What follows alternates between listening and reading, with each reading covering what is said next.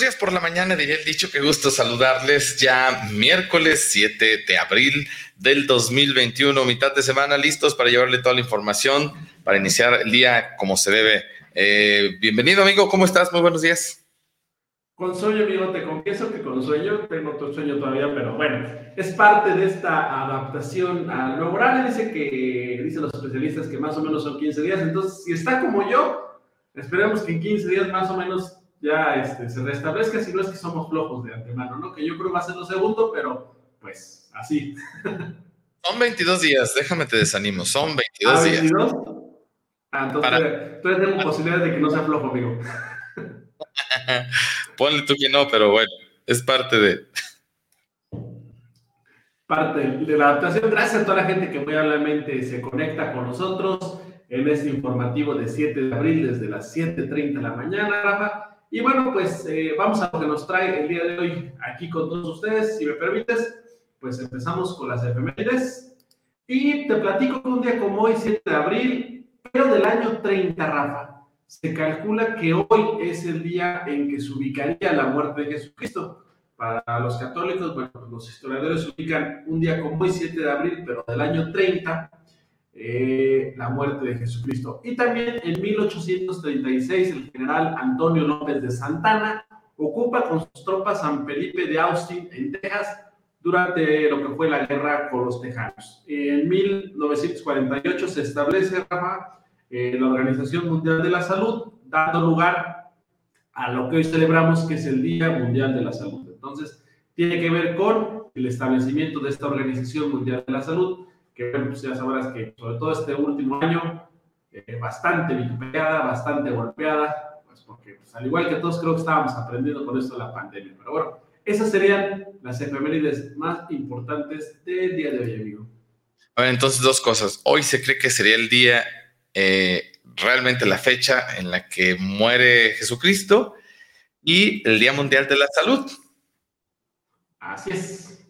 Dos connotaciones muy importantes, ¿eh? dos connotaciones muy importantes. Y bueno, les cuento el precio de la gasolina, eh, el precio promedio reportado en Jalisco, el de la verde eh, o magna que conocemos, el litro está, repito, precio promedio en 20 pesos con 76 centavos. Puede variar hacia arriba, un poco creo que hacia abajo. la premium o la roja, el litro está en 22 pesos con 33 centavos el diésel en 21 con 57. Repito, después de eso podemos encontrar todavía mucho más arriba, dependiendo de los municipios de la región donde usted se encuentre. El dólar, sin embargo, amigo, sigue retrocediendo centavitos, pero sigue retrocediendo. Hoy está en 20 pesos con 18 centavos la cotización, después de haber estado casi en los 22 o sobrepasando los 22. Bueno, hoy 20 pesos con 18 centavos el dólar estadounidense, así se cotiza en nuestro país.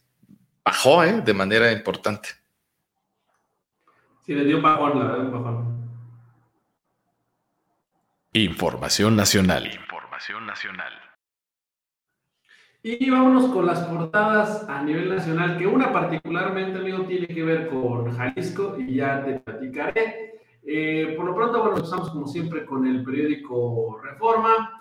Y bueno, fíjate que eh, en Estados Unidos exhiben a el cártel Jalisco Nueva Generación, revelan red de operaciones en Puerto Vallarta. Eh, los acusan del ataque a García Harpuch y del asesinato del exgobernador de Jalisco, Aristóteles Sandoval. El gobierno de Estados Unidos acusó a dos presuntos integrantes del cártel Jalisco Nueva Generación de orquestar el atentado contra el secretario de Seguridad Ciudadana en la Ciudad de México, Omar García Harpuch, y el asesinato del exgobernador de Jalisco, Aristóteles Sandoval. Carlos Andrés Rivera Varela, La Firma y Javier Gudiño, La Gallina, están detrás de ambos crímenes y son cabecillas de un grupo del cártel Jalisco Nueva Generación en Puerto Vallarta que liderea González Mendoza Gaitán, el Sapo. Reveló el Departamento del Tesoro norteamericano. Las propiedades en Estados Unidos de ambos sujetos serán bloqueadas, al igual que las transacciones con esto. La semana pasada, la Unidad de Inteligencia Financiera informó que congeló las cuentas de ambos presuntos narcotraficantes, amigo. Entonces, eh, la respuesta es que parece que no encontramos en México, amigo, eh, pues las encontraron del otro lado. Mm, siempre será así, amigo. Siempre, siempre será así, ¿eh? Entonces, bueno, pues ya hay dos presuntos involucrados. Espero que las fiscalías eh, de la Ciudad de México y de Jalisco, bueno, pidan información, Rafa, porque acuérdate que aquí no se dieron algunos esbozos de investigaciones, tanto en la Ciudad de México como en Jalisco, pero no se hablaba de presuntos responsables. Acá ya están hablando de, dos presuntos responsables. Espero que pidan información para que se complete la, pues, la investigación, ¿no? Son tres los que están eh, señalando las autoridades estadounidenses, eh, alias el sapo, la firma y la gallina. Sí, los tienen identificados eh, estas autoridades estadounidenses. Sí, dos de ellos detenidos. El que falta por detener es el que supuestamente este, pues es el que lidera el asunto, que es este caso del sapo. Pero bueno, también en otro tema, amigo, bueno, pues este, se presume que vehículos con blindaje artesanal, amigo, conocidos como los monstruos, se pasean con total impunidad en el municipio de Aguilillas, en Tierra Caliente, Michoacán, ¿no? Según la versión de los vecinos, estos vehículos eh, con los dos de Jalisco Nueva Generación pasean impunemente por las, eh, por las calles de este municipio, a pesar de que dicen que hay eh, a la entrada del mismo un cuartel del ejército mexicano, ¿no? Entonces, bueno, pues de las cosas que no entenderíamos, es una versión de los vecinos y algunos videos que comparte eh, el periódico Mural y bueno, una fotografía que en el caso de su edición gráfica también lo está compartiendo. Eh, fíjate que ya hay un acuerdo con el tema del outsourcing, eh, según el periódico de Reforma, empresas y gobierno acordaron establecer un límite al reparto de utilidades a cambio de eliminar el esquema del outsourcing, de acuerdo con la iniciativa de reforma a la Ley Federal de Trabajo, representantes y gobierno acordaron que eh, se limitará el reparto de utilidades eh, a un monto máximo que será el equivalente a tres meses de salario o bien el promedio de utilidades de los últimos tres años, lo que resulte mejor para el trabajador. Es decir, ese era uno de los puntos en los que no había acuerdo, Rafa. Ya hay otro punto de acuerdo, acuérdense que tienen tres meses, si no mal recuerdo, lo mencionábamos ayer, para cambiar eh, este esquema de outsourcing a lo que sería eh, la contratación normal, digamos, salvo excepciones que marcaron ahí eh, la ley que tiene que ver con el tema jurídico y algunos otros puntos particularmente, ¿no? Eh, siguen los dimes y diretes ahí con, con el tema del INE, secretaria Sánchez Cordero ayer habló también del INE, híjoles, me preocupa que el INE esté en el, en el tema de las elecciones y no los jugadores no, cuando el árbitro es importante que los jugadores, algo no está bien, amigo, yo siempre he dicho, algo no está bien, no puedes hablar del árbitro antes de que termine el partido, ¿no? O sea, creo que hay que esperar hasta que termine el partido para, para hablar del árbitro, ¿no? Pero bueno, siguen las amenazas. Eh, Sánchez Cordero dijo ayer que el árbitro busca el aplauso público, el árbitro debe ser neutral. Eh, y bueno, por otra parte, Lorenzo Córdoba le contestó que ser discreto y neutral significa ser omiso e indiferente frente a las violaciones a los reglamentos que se comprometieron a respetar. Entonces, ahí está el asunto, amigo. Ahí está el asunto con este tema. Eh, rapidísimo voy con el Universal. Dan golpe a finanzas de redes de tratas y tráfico de personas, lo que es una buena noticia. La Unidad de Inteligencia Financiera presenta 25 denuncias ante la Fiscalía, entre las que figuran casos de Zona Divas, Solid Gold, La Luz del Mundo, Camel Nasif y el secuestro de niñas en Tlaxcala. La Unidad de Inteligencia Financiera presentó durante los primeros 22 meses de este gobierno 19 denuncias, Rafa, contra probables responsables de tráfico de personas y seis más por el delito de trata. En estos últimos casos eh, permanecen bloqueadas cuentas por 230 millones de pesos. Se han abierto 22 carpetas de investigación según eh, los informes que tiene el Universal respecto a este tema. Entonces yo creo que es un, tema importante, Rafa, porque son de las asignaturas pendientes que tiene este país, ¿no?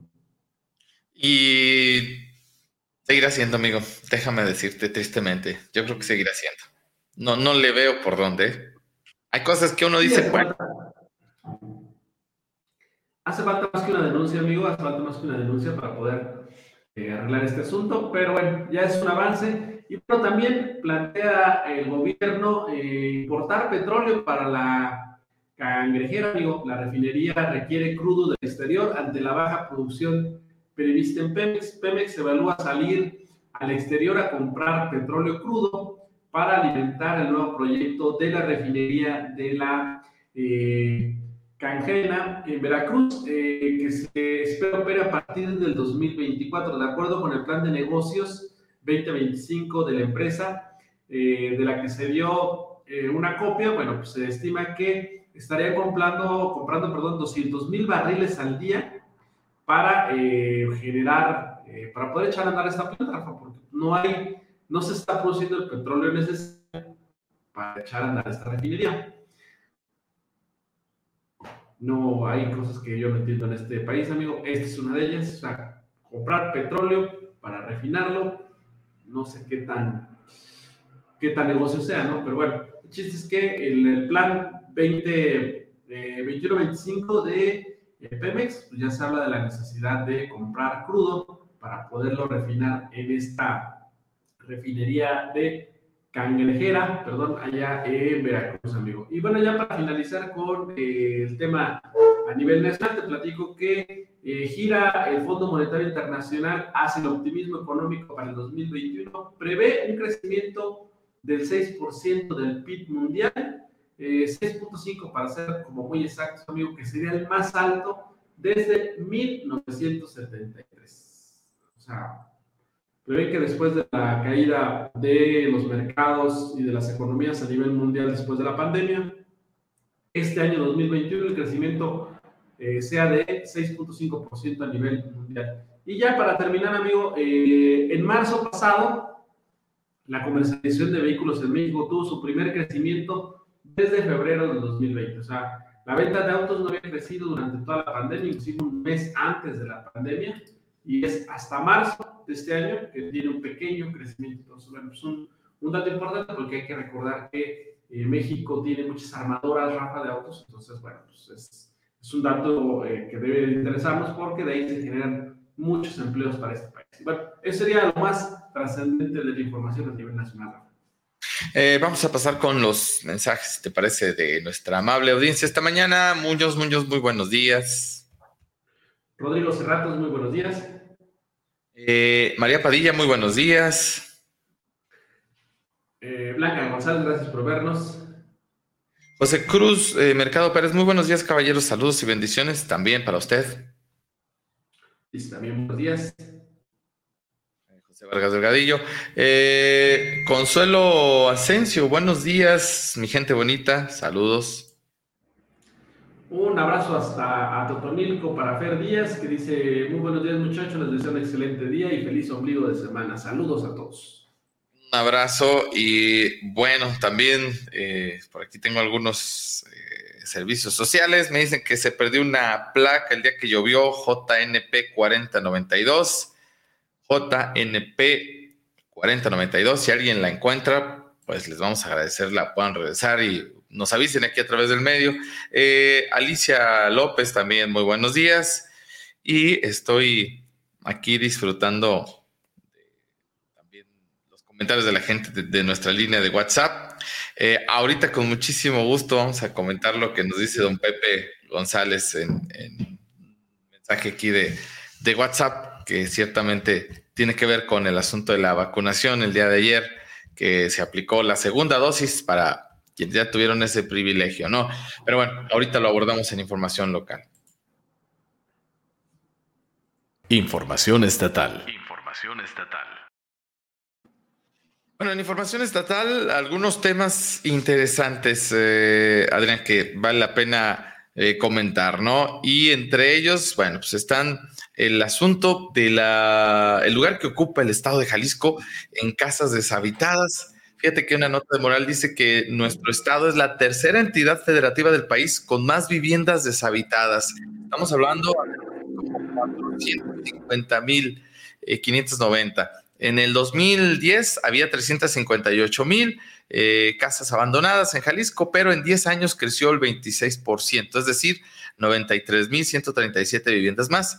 Parte de esa vivienda deshabitada es por políticas gubernamentales y preocupa cuando saltan casos como Tlajomulco de Zúñiga, donde una cuarta parte de todas las casas están deshabitadas. Esto lo dijo Rubén Blasco, coordinador en el Laboratorio de Innovación Urbana de la UNIVA. Los municipios de Jalisco con más casas abandonadas son Tlajomulco, Zapopan, Guadalajara, Tonalá y Tlaquepaque. De acuerdo con el sistema de consulta dinámica del Instituto Nacional de Estadística y Geografía en el territorio nacional, hay 43 millones de viviendas, de las cuales 6 millones 155 mil están abandonadas. En cualquier caso, dijo el, entrevistado, la vivienda deshabitada no es benéfica en el entorno urbano y genera muchas problemáticas que pueden llegar desde la ocupación a la degradación, incluso la marginación del área cuando se trata de zonas amplias, agregó Blasco. Eh, yo también, pues, ¿qué le agregaría, amigo? A veces también falta de oportunidades, eh, tema de migración y la seguridad eh, son de los temas que le pegan a esto del abandono de, casas.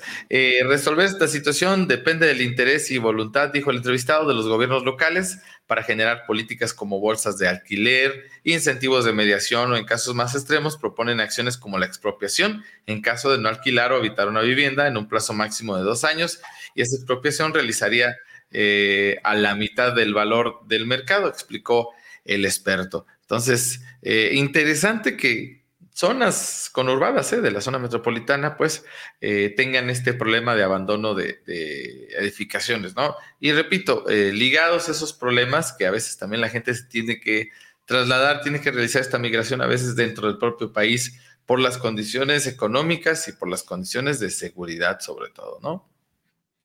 Sí, también recordar que por muchas amigos, son pleitos que son eternos, o sea, también tiene que ver también con el tema ahí de eh, lo tardado que es el sistema judicial en México. Eh, y también, Rafa, por ejemplo, el caso de migración, hay mucha gente que por cuestiones de, de necesidad de trabajo tuvo que ir. Los casos de Santiaguito no están abandonadas tal cual las casas, pero seguramente entraron en este criterio porque es gente que compra su vivienda porque quiere tener una vivienda en su lugar de origen, aunque a veces en su vida van a pararse aquí, ¿eh? y yo te puedo decir al menos tres, casos, tres cuatro casos en Arandas que tienen casas aquí las personas de Estados Unidos y jamás se paran aquí, jamás, jamás, jamás.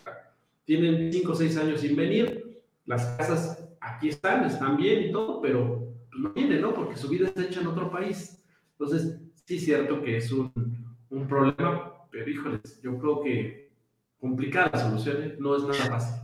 Sí, y sobre todo la problemática, por ejemplo, lo que enfrenta Tlajomulco, por citar un caso, se refiere a, esas casas de interés social, ¿no? A las de Infonavit, que incluso algunas están todavía pendientes de su finiquito, de que se paguen en su totalidad.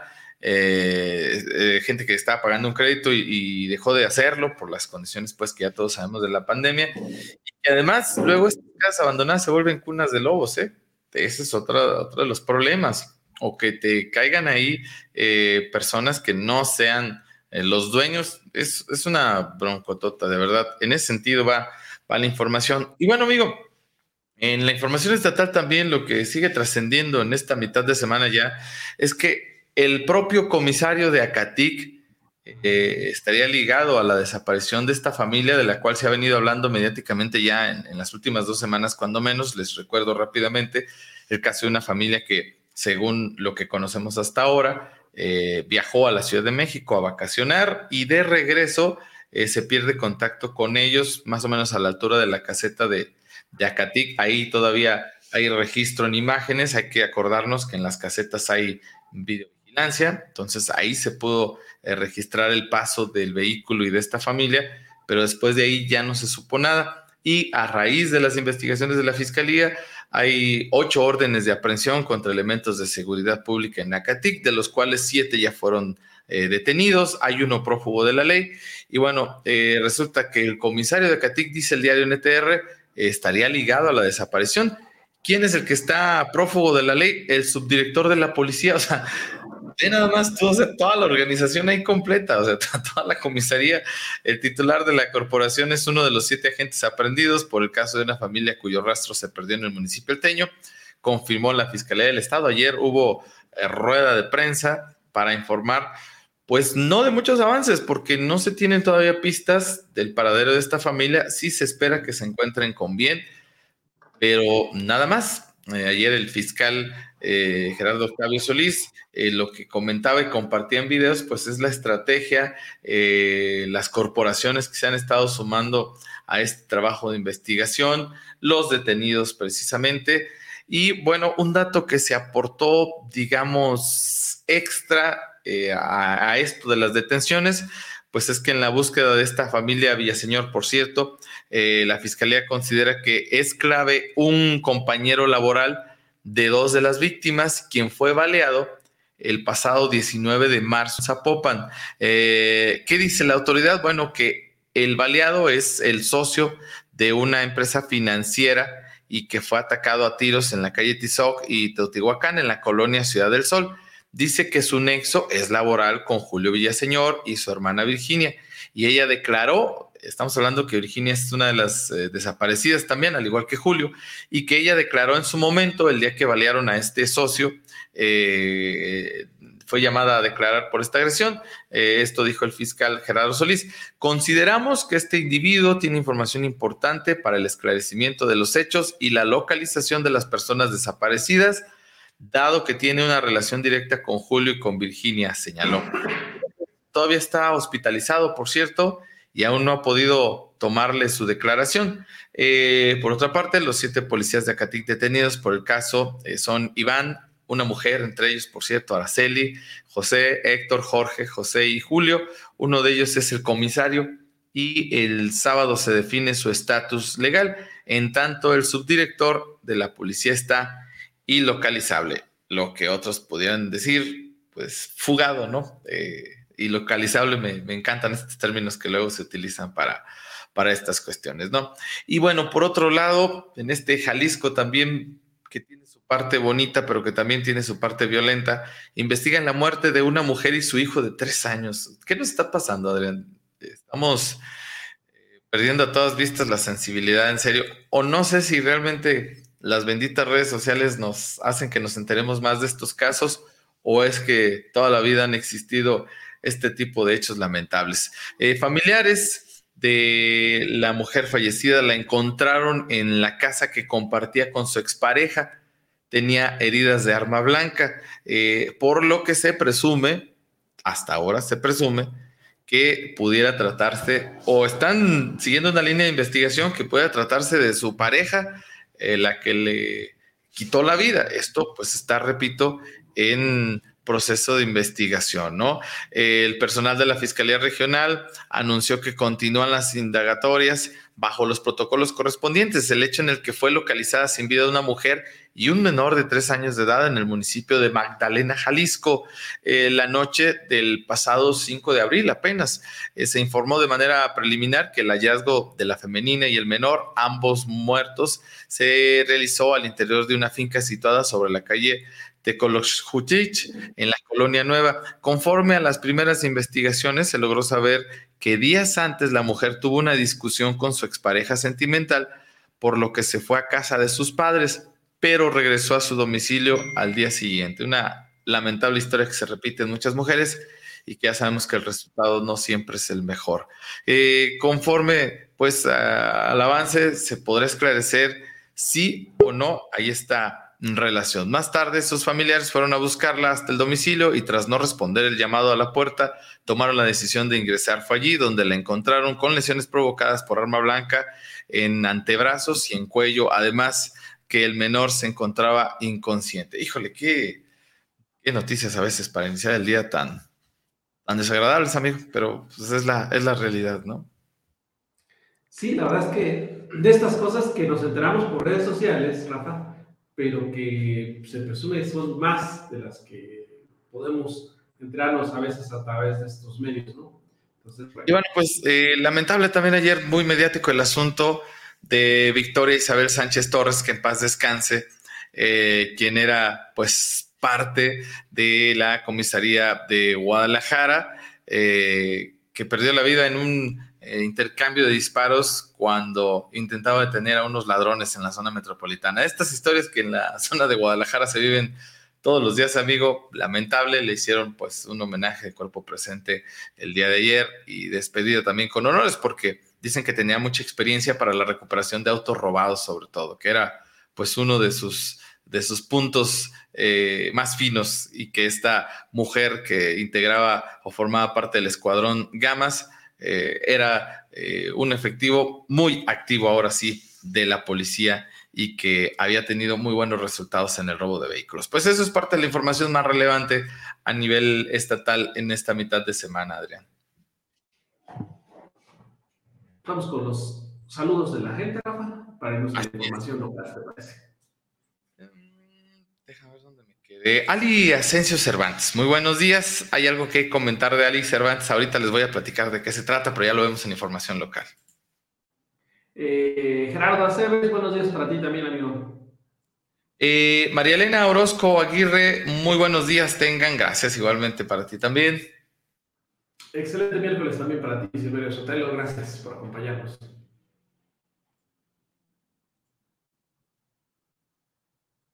Información local. Adelante, amigo.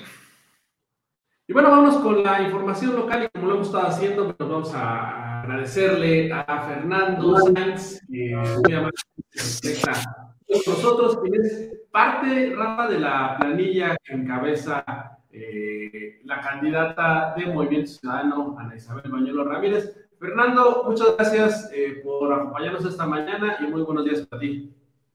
Muchas gracias, muy buenos días para todos ustedes y para todo su, eh, todo su público. Eh, arrancaron el domingo igual que todos. ¿Cómo les fue con el arranque de campaña? ¿Cómo le ha ido a la candidata y a ustedes, por supuesto? La verdad es que el domingo fue un muy buen día. Eh, decidimos arrancar eh, en lo que es la presa del Tule. Decidimos que la mejor forma de arrancar era trabajando. Entonces fue nuestra primera actividad. Posteriormente la candidata estuvo en el centro del municipio con todos eh, sus regidores y la verdad es que hemos sentido el arropo de la gente, esas ganas de que exista una continuidad y pues sin duda alguna eso también nos ha motivado a seguir en esta contienda electoral eh, día a día, mostrando a las personas por qué es bueno respaldar un proyecto que ya demostró que sí sabe trabajar. Oye, Fer, eh, una campaña diferente, ¿no? Sin duda, se ha tenido que ser creativo para llegar con la gente, digo, sobre todo por el tema de la pandemia, eh, ha generado una dinámica distinta, ¿no? Quizás a, a otras ocasiones. Claro, eh, tenemos que ser bien conscientes que la pandemia no se ha ido, que todos los, eh, los candidatos tienen que ser muy responsables eh, en cuanto a las medidas de sanidad y sin duda alguna eso nos ha, nos ha hecho necesitar de mejores estrategias para que las personas tengan acercamiento a eh, las plataformas políticas de cada uno de los candidatos, en especial la nuestra. Eh, creemos que la señora Anabel pues tiene un equipo de trabajo bastante fuerte que, que nos ha ayudado a sacar adelante este tipo de estrategias que, que, sin duda alguna pues han permeado ya, a pesar de tan poco tiempo de campaña, tres días básicamente, sin duda alguna ya se ha demostrado que, que hay ese, ese afán de la gente por, por continuidad. ¿no? Eh, Fer, normalmente, bueno, cada uno de los regidores que integran el, eh, la planilla tiene ciertas afinidades con sectores. En tu caso, queremos pensar que eh, te unes por tu cercanía con los jóvenes, pero también con el ámbito empresarial. ¿Es así, Fer?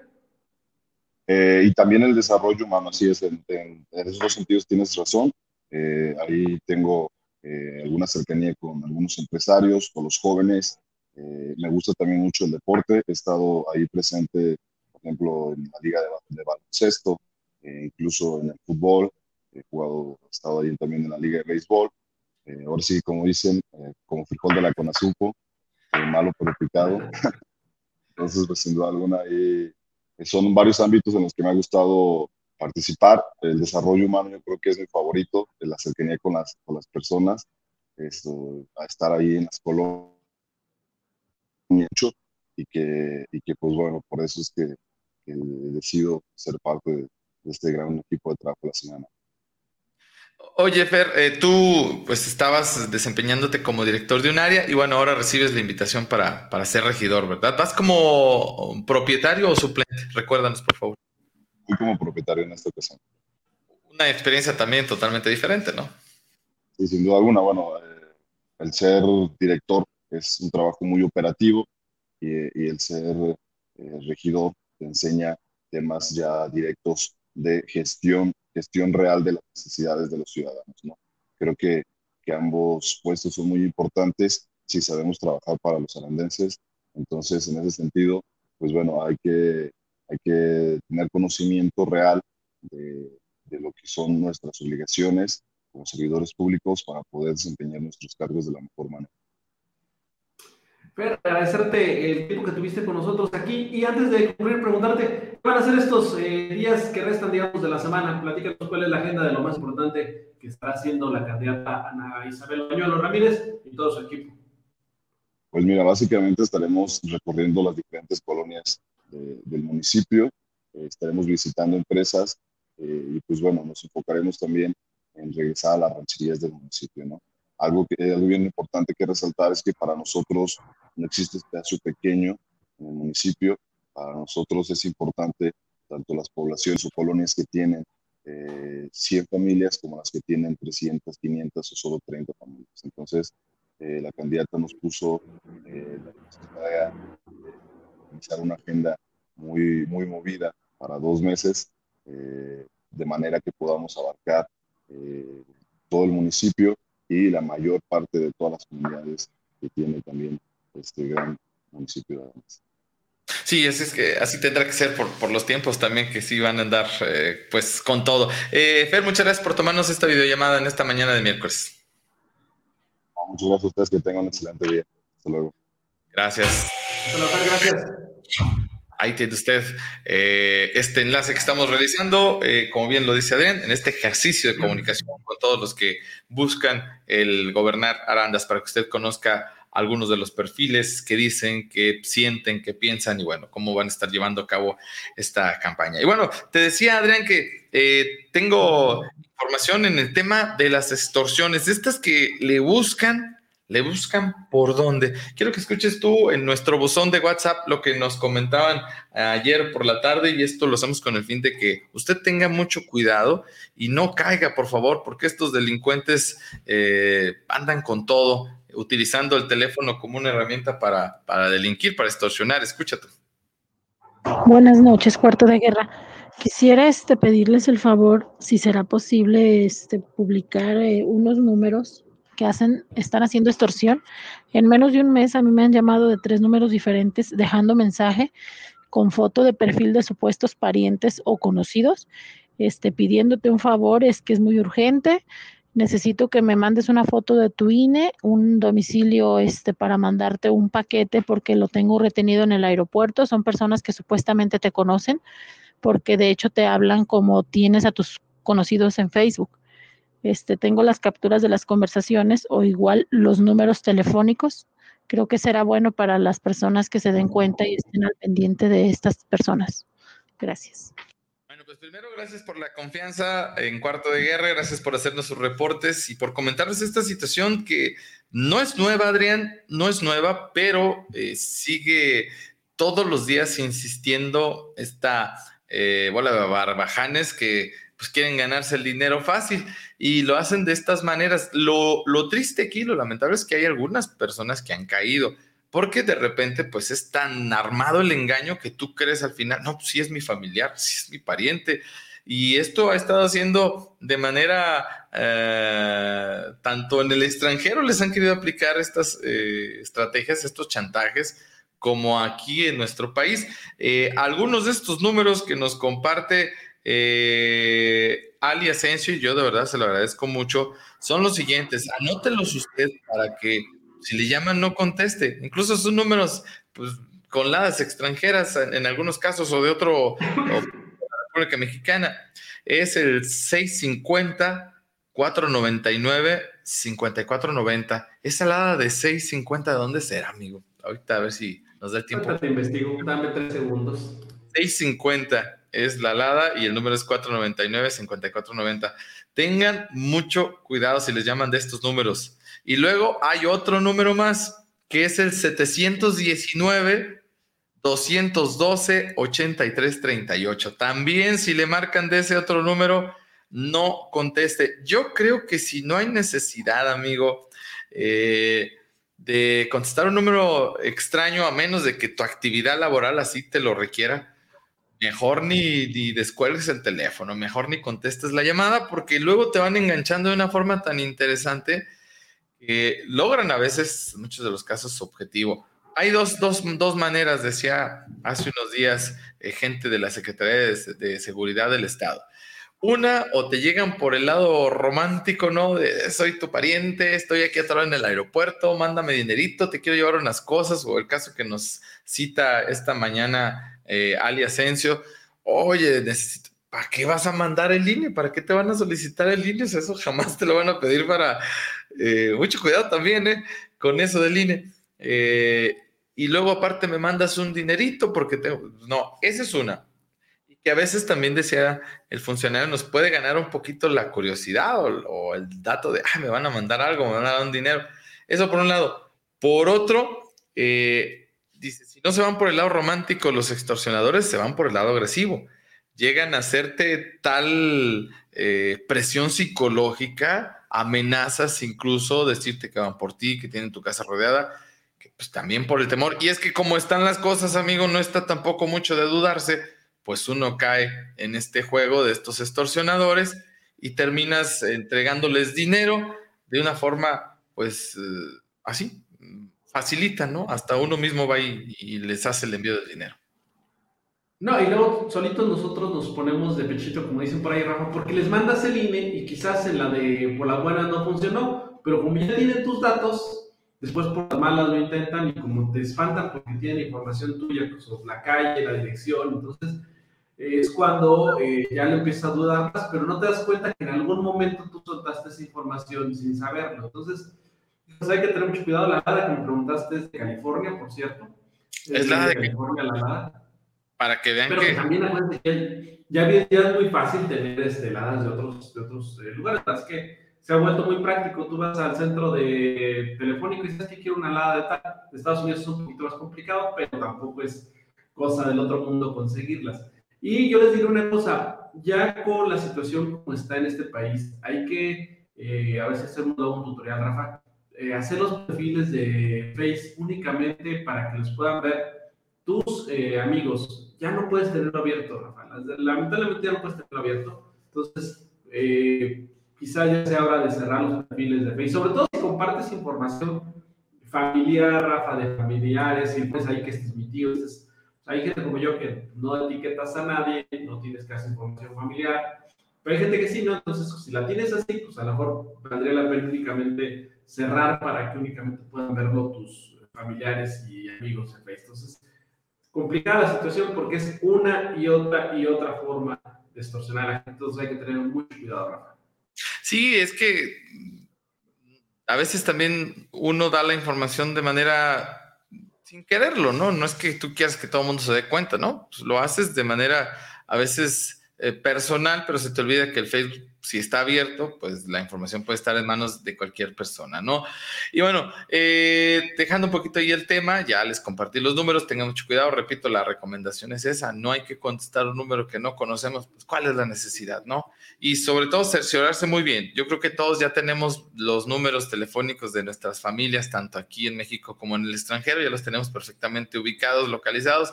Si te mandan de otro número, es que soy... Primero, cerciórense, marquen el número de siempre. Ya si hay alguna cuestión ahí extraña, pues tampoco no vayan a soltar el dinero así tan fácil, ¿no? Porque incluso, mira, estaba viendo aquí las conversaciones que le mandaron a, esta persona que agradezco mucho el reporte eh, a través de, de, WhatsApp, por ejemplo. Hola, buenos días, un saludo a la distancia y un abrazote familia, bendiciones. Ya así como que, ah, caray, pues, ¿qué onda? ¿Quién es? ya le pusieron, pues hablas con tu tío Javier. Eh, necesito un favor, ¿me, puedes comunicar con, con, fulano de tal? O sea, no, no, si lo hacen bien, o sea, se comportan como un familiar tuyo, entonces, por eso es lo complicado, amigo, por eso es luego lo, lo, también lo fácil para estos delincuentes que te despojen de dinero. Vamos a otras cosas. Saldo rojo nos dejó la Semana Santa, dice el personal de bomberos en Arandas. Si gustos, vamos a escuchar lo que nos dijo el día de ayer en una entrevista para, para nuestro medio, ¿no? Con un saldo rojo terminó la Semana Santa para el municipio. El comandante de bomberos en Aranda señaló que debido a algunos hechos donde por lo menos una persona perdió la vida, es que no se considera un saldo blanco. Bueno, eh, desgraciadamente no tuvimos un saldo blanco, ya que tuvimos un accidente donde por el camino al Capulincito, donde muere desgraciadamente un menor de edad. Y estuvo muy, muy atareado para nosotros, muchísimos incendios. Tuvimos alrededor, lo que fue en la Semana Santa, alrededor de 10 incendios pastizales fuertes. Hubo mucho accidente de moto. Eh, también en la presa del Tule tuvimos que rescatar una lancha que quedó varada. Varada me refiero a que el motor se averió en la, en la presa por ahí se comunicaron a San Ignacio, San Ignacio se comunicó con nosotros y bueno, eh, nos coordinamos con los, pescadores de la zona para que remolcaran la lancha. Y pues sí, lamentablemente creo que hubo mucha actividad en cuestión a los servicios de emergencia, en este caso de motociclistas y choques. Eh, la gente andaba muy eufórica, no sabemos cuáles sean las causas, pero a, comparación del año pasado sí aumentó mucho la estadística. Recordó que parte de la población aún continúa en periodo de descanso o vacaciones, por lo que sus labores de prevención siguen realizándose. Cada semana Pascua nosotros seguimos haciendo recorridos eh, hacia la carretera Santa María, hacia la carretera acá, hacia el lado de Santiaguito en los recorridos no hemos encontrado afortunadamente servicios, pero bueno, el chiste es hacer vigilancia y que la gente de alguna manera disminuya la velocidad o si tiene algún servicio que reportar, pues sea de manera oportuna con las unidades que están al paso. El comandante de bomberos dijo que hace algunos años que ya no se realizan los campamentos, donde las instituciones de emergencia se instalaban en puntos claves para atender cualquier reporte, la razón es la falta de recursos y las cuestiones de operatividad. Nos genera más logística y como de, todos modos tenemos que hacer los recorridos. Para nosotros es más pesado dejar gente ahí en el lugar y más aparte la que tenemos que mandar al recorrido. Entonces lo que hacemos es coordinarnos con las demás instituciones y este, hacer recorridos y cubrir todo lo que es el municipio de, de Aranda. Las recomendaciones siguen siendo las mismas. No combinar el alcohol con el volante evitar conducir cansado, revisar las condiciones mecánicas de las unidades, no introducirse a los cuerpos de agua y seguir las recomendaciones de prevención contra el COVID-19. Rafael Hermosillo, cuarto de guerra. Pues ahí está la información, digo, lamentable amigo, a ver cómo nos va en, lo que resta de esta semana Pascua, que también, pues como lo mencionamos en la nota, estamos todavía de vacaciones. Algunos regresarán también a sus destinos de origen. Eh, la movilización en carreteras pues, es mayor y esto también a veces genera sus propios riesgos, ¿no? Sí, por pronto el lunes arrancamos bastante mal. Acuérdate, dos accidentes el lunes por la noche con la llovizna. Entonces, bueno, yo les diría, cuidémonos. Eh, yo sé que quizás estamos eufóricos porque, pues, como dicen por ahí, nos soltaron la cadena después de un rato, bueno, la soltamos nosotros mismos, entonces, híjoles, yo sé que teníamos ganas como de salir y hacer muchas cosas, pero hay que tomarla con calma y bueno, pues a ver cómo nos va eh, el de esta semana, Rafa. Y bueno, también eh, avanzó normalmente el tema de la vacunación. Yo no escuché quejas, no sé si llegó algún reporte de quejas, Rafa. Se vacunó en Tepa, se vacunó en San Ignacio, se vacunó en Aranda de hacer sin mayores contratiempos. Mira, lo que fue la vacuna en, en Arandas, eh, creo que fue muy buena la logística. Además, pues ya teníamos la, la práctica, ¿no? De hace 15, 22 días que se inició eh, la aplicación de estos remanentes de vacunas que venían de San Miguel. Eh, en donde sí, al parecer, privó un poco el desorden, el, desconcierto, fue en San Ignacio. Eh, por ahí ayer tuvimos el conocimiento, incluso voy, voy a ese tema, si tú me lo permites. Te decía que tenía un, mensaje eh, a través de la línea de WhatsApp de nuestro amigo don Pepe González.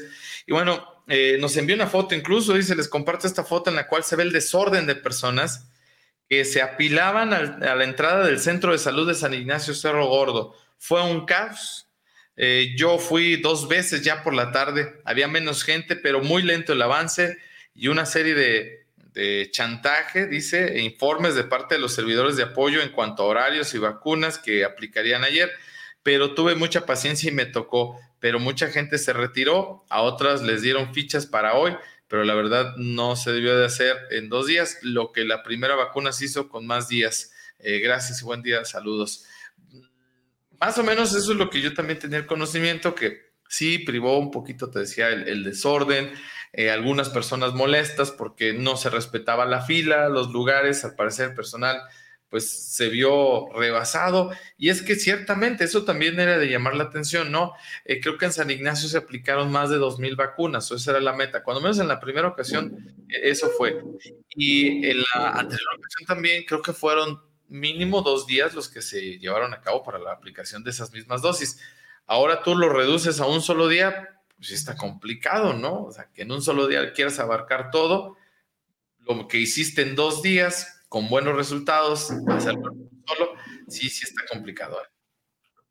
De hecho, fue una semana completa. Acuérdate que todavía el sábado, Rafa, estaba pidiendo que la gente fuera y el domingo, eh, que porque todavía tenían vacunas. Entonces, ciertamente, pues se me complicado quererlo hacer en un solo día. Yo esperaba que lo hicieran en dos, tres días pero ya por lo que dices. No, y también eh, por ahí me comentaron que hubo este, algunas expresiones en el sentido de que eh, pues, no importaba qué vacuna te pusieras, este, no, hay que recordar que tiene que ser en el mismo lugar donde te vacunaste la primera vez, porque te tienen que poner el refuerzo del mismo biológico que te aplicaron la primera vez. No puedes aplicarte eh, la primera de Pfizer, la segunda de Biotech, no funciona así, porque están estructuradas biológicamente vacunas, no soy este, especialista, pero entiendes esta situación. Para que funcionen eh, de manera eh, simultánea. Entonces, si te aplicaste la de Sinovac, la primera dosis, la segunda tiene que ser de Sinovac. Si te aplicaste de Pfizer, la segunda dosis tiene que ser de Pfizer. No puedes cambiar. Entonces, por eso es importante que quienes se vacunaron en una primera etapa van a aplicarse su vacuna de segunda etapa. Y los que todavía no, que se esperen a que lleguen los otros biológicos porque estarán en esa lista, después les llegará la vacuna de la misma marca para que se puedan aplicar la segunda dosis. Tengan mucho cuidado, eh, yo sé que de repente hay algunos actores, eh, se les hace fácil decir algunas cosas, no es así, tienen que ser de la misma eh, empresa la primera y la segunda dosis, Rafa. Sí, digo, cuando menos, si estamos en, en, un error, ojalá que algún experto nos pueda decir Saben que no, sí se pueden poner una dosis de un laboratorio y otra de otro. Mm, sonaría poco ilógico, pero bueno, a menos de que, repito, si un experto dice que no hay problema, bueno, vamos a pensar que sí, pero yo creo que lo más eh, idóneo sería eso, ¿no? Que la misma fórmula que te aplicaron para alcanzar este eh, grado de efectividad o de inmunidad, si es lo correcto, pues tenga el resultado eh, esperado. Entonces, bueno, sí, sí, la verdad eh, fue un tema que ayer, repito, privó en San Ignacio. De ahí en más, en municipios como el nuestro, por fortuna, eh, todo transcurrió bien, ágil, muy bien organizados, la espera fue mucho menor.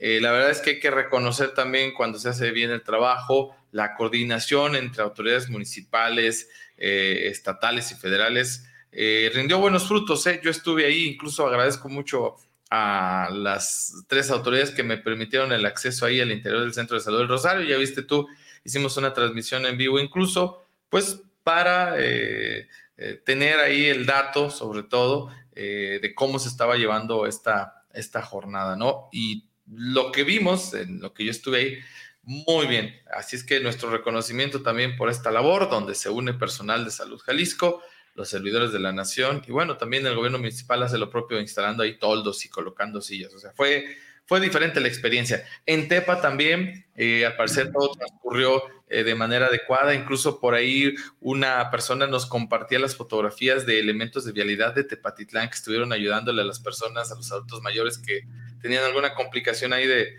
de acceso al lugar. Eh, también nuestro reconocimiento, el que tú estés en otra área que a lo mejor no sea directamente la de salud, pues no implica que no te puedas sumar a estas labores. Por eso, de veras, el, reconocimiento, amigo, muy bien por las mujeres de vialidad en Tepatitlán que estuvieron ayudando al acceso de nuestros adultos mayores en este vecino municipio. La verdad, el reconocimiento. Solo se tuvo reporte, por llamarlo de alguna manera, de, de alguna desorganización en San Ignacio. Sí, muchas personas preguntando ¿Cuándo eh, la primera dosis para quienes no la han recibido? Eh, a Arandas todavía no le toca. Es importante recordar que estas vacunas del día de ayer y el día de hoy que se seguirán aplicando del refuerzo de COVID-19, de esta vacuna contra el COVID-19, fueron por un remanente. Gracias a que no se usaron en San Miguel, no las donaron acá para Arandas, pero todavía no tenían que ver con el lote de vacunas que le corresponde a nuestro municipio. Dicen que 15, 15 días pudiera ser ya el arribo de este lote de vacunas que estarían siendo pues eh, en total tenemos un censo de 9.000 adultos mayores, no, números cerrados, pero pueden ser un número más, número menos. Eh, hay que eh, restarle estas 1.500 que creo son las que llegaron en ese remanente de hace 15 días. Entonces, pues hablando de que ese resto de adultos mayores tendrían que recibir sus vacunas en próximas semanas. Sí, no hay fecha. Hay que recordar que nos dijeron 15 días hace 22 días cuando trajeron la primera dosis, entonces realmente no hay fecha, hay que esperar a que lleguen las dosis. Se dice que, que en este mes inclusive se podría iniciar ya la vacuna para maestros, entonces bueno, hay que tener un poquita paciencia porque a veces lo que se dice y lo que se hace no necesariamente tiene congruencia, pero bueno, eh, para los que preguntan, ahí está una pregunta, todavía hoy se aplican las vacunas tanto en Arandas como en San Ignacio. En el caso de TEPA, hay que tener mucho cuidado porque TEPA pasó lista de qué apellido será por día. Entonces, eh, quizás habrá que asistir, si se les pasó, asistir al centro de salud y explicarles eh, la situación y a ver qué les dicen, si al final del día los vacunan a ustedes, a los que se les haya pasado, pero bueno, hay que checar ese, ese dato, Rafa. Pero bueno, ayer y hoy son los dos días que se había eh, programado la aplicación de la segunda dosis de la vacuna para quienes hace 15, 22 días recibieron la primera dosis en estos tres municipios. Y bueno, eh, fíjate que un tema que nos atañe a todos, aunque pues es de carácter eh, estatal, pero nos aplica a todos. Eh, hay expertos que ven riesgos sanitarios en campañas políticas. Hay recomendaciones estatales y del INE, pero ya lo habíamos dicho al inicio de esta semana, Adrián, desafortunadamente no son obligatorias. Un epidemiólogo, por eso tiene peso su declaración de nombre Carlos Alonso Reynoso, indica que durante el arranque de este proceso, no ha habido respeto a los protocolos y está llamando a los partidos políticos y candidatos a cumplir con ellos. Eh, la Secretaría de Salud no contempla la vigilancia de acciones, el INE tampoco, o sea, solamente hizo un exhorto. Eh, ¿Qué dicen los protocolos? Bueno, en diciembre del 2020 la Mesa de Salud del Gobierno de Jalisco emitió protocolos especiales para las precampañas y campañas electorales y a finales de marzo el Instituto Nacional Electoral hizo también lo propio. Sin embargo, Ambos se limitan a meras recomendaciones y ninguno establece autoridades encargadas de revisar y verificar que se cumplan las acciones preventivas. Además, no consideran sanciones ni obligatoriedades, por lo que los partidos y candidatos pueden o no, depende de si quieren, pues, acatar las recomendaciones. En sus protocolos, el INE estableció que deben acatarse medidas universales como el uso correcto de cubrebocas, el distanciamiento social, el uso de gel antibacterial entre otras, pero también emitió recomendaciones específicas. Entre ellas se encuentran que los políticos deben priorizar los eventos virtuales y evitar aglomerar a cientos o miles de personas en un solo sitio, por más ventilado que éste se encuentre, así como decantarse por eventos presenciales. En caso de sí hacerlos de esta manera, el instituto sugirió a aspirantes instalar filtros sanitarios y negar el acceso a eventos a toda persona que no porte cubrebocas o tenga algún síntoma de COVID-19. Los abrazos y saludos de mano o besos tampoco deben estar presentes. Eso dijo el INE. Eh, también recomendó que en espacios cerrados se hagan pausas de 15 minutos para ventilar y que no existan saturaciones en los mismos. En cada mitin o actividad también debe existir una brigada médica. Fíjate interesante, debe existir una brigada médica que esté atenta ante cualquier emergencia relacionada con el COVID-19. Aunado a las sugerencias del órgano electoral, la Mesa de Salud recomendó a los candidatos y candidatas, así como a su equipo de campaña, que tendrán contacto directo con los electores, realizarse pruebas de detección de manera continua. Eso es lo que dijo ah, el INE, eso es lo que dijo la Mesa de Salud, y eso es lo que dice este epidemiólogo, que ve riesgo también en esto.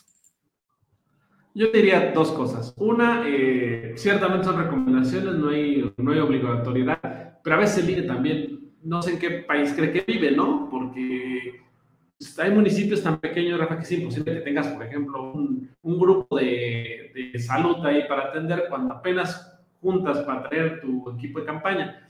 El otro que te diría es que, por ejemplo, el caso particular de la región de los Altos, Rafa, ni siquiera los miembros de campaña, la planilla y los que acompañan a los candidatos están cumpliendo los requerimientos. Hay unos veces que no traen cubrebocas, por supuesto no traen gel, por supuesto no tienen sana distancia. Entonces, va a ser unas campañas que quizás eh, nos traigan algunos eh, problemas en el tema de salud, pero ciertamente como no hay quien se encargue de revisarlo y supervisarlo, pues eh, no hay no hay por qué no hacerlo, ¿no? En, el buen sentido de la palabra me refiero, ¿no? O sea, no tienen quien los limite, más que la buena voluntad de los candidatos de querer hacer las cosas bien, y así lo vamos a estar viendo las próximas siete semanas, amigos, si no mal recuerdo.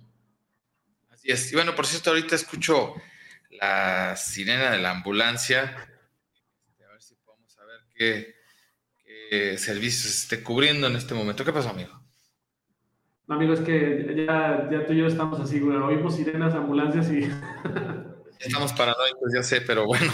Este, ya eh, es importante saber qué, qué pasa, porque sí, sí, estoy escuchando el, sonido de una, sirena de ambulancia. Ojalá que no se trate de nada, de nada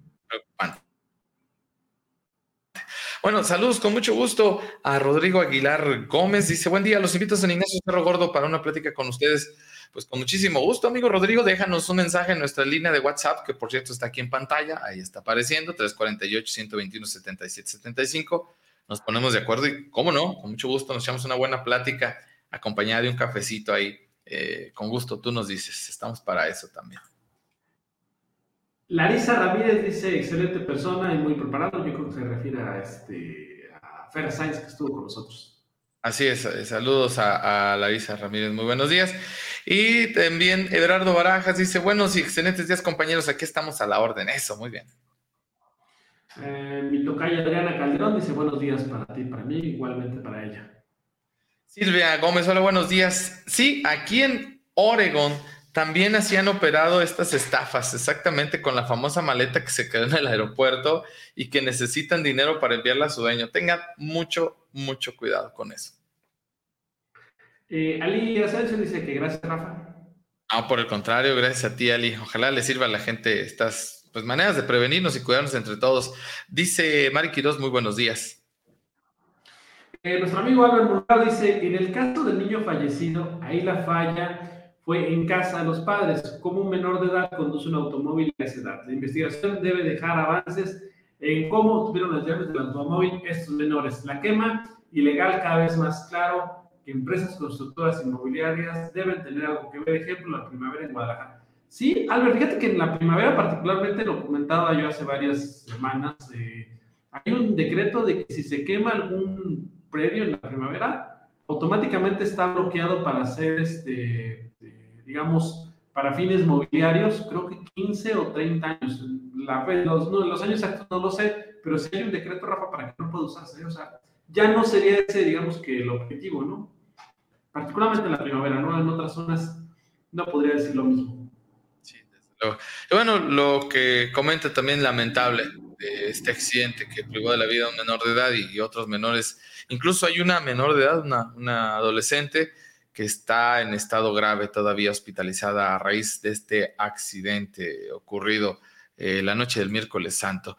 Eh, Soledad León Chávez, buenos días. ¿Ustedes saben si en San Ignacio hay vacuna todavía hoy? Me toca la segunda.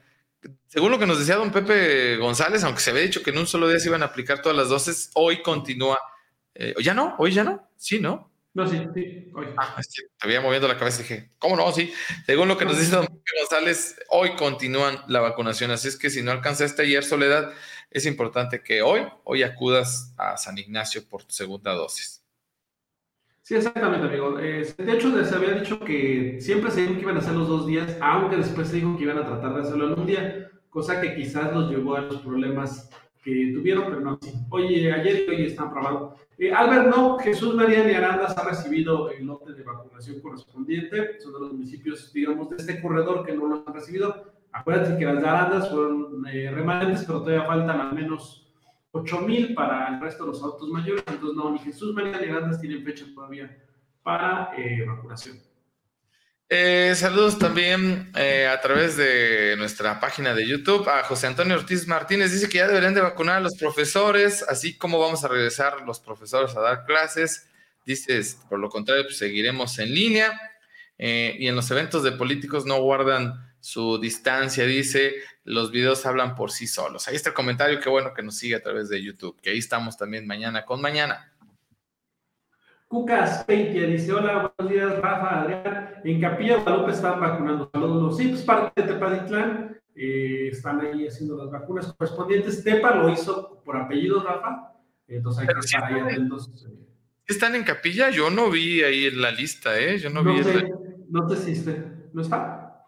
No, nada más dice Tepatitlán y los dos, los dos centros en los que se dividió esta vez eh, la vacunación, pero que yo sepa, Digo, salvo si hay alguien de capilla que nos esté viendo esta mañana y nos pueda sacar de dudas, se los vamos a agradecer, pero hasta donde yo sé, creo que en capilla todavía no. No sé, no sé si lo estén mandando quiero Pensar que si, quiero pensar que si te vacunaste en capilla en la primera dosis, te estarían mandando a para la segunda. No sé, habrá que checar ahí el tema. Lo revisamos y les avisamos. Adelita Flores, excelente día. Gracias por su información. No, gracias a ti.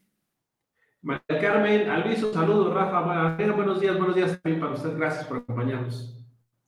Tere González Ángel, muy buenos días.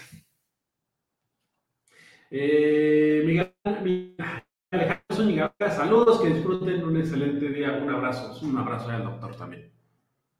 Pues vamos, amigo, que el mundo sigue girando y hay que aprovechar porque la vida es única y se va muy rápido. Vámonos, gracias a toda la gente que nos acompañó desde muy temprano. Nos vemos mañana a 7.30 de la mañana. Rafa, un placer como siempre. Igualmente, amigo, igualmente. Un abrazo para todos ustedes. Gracias por su atención.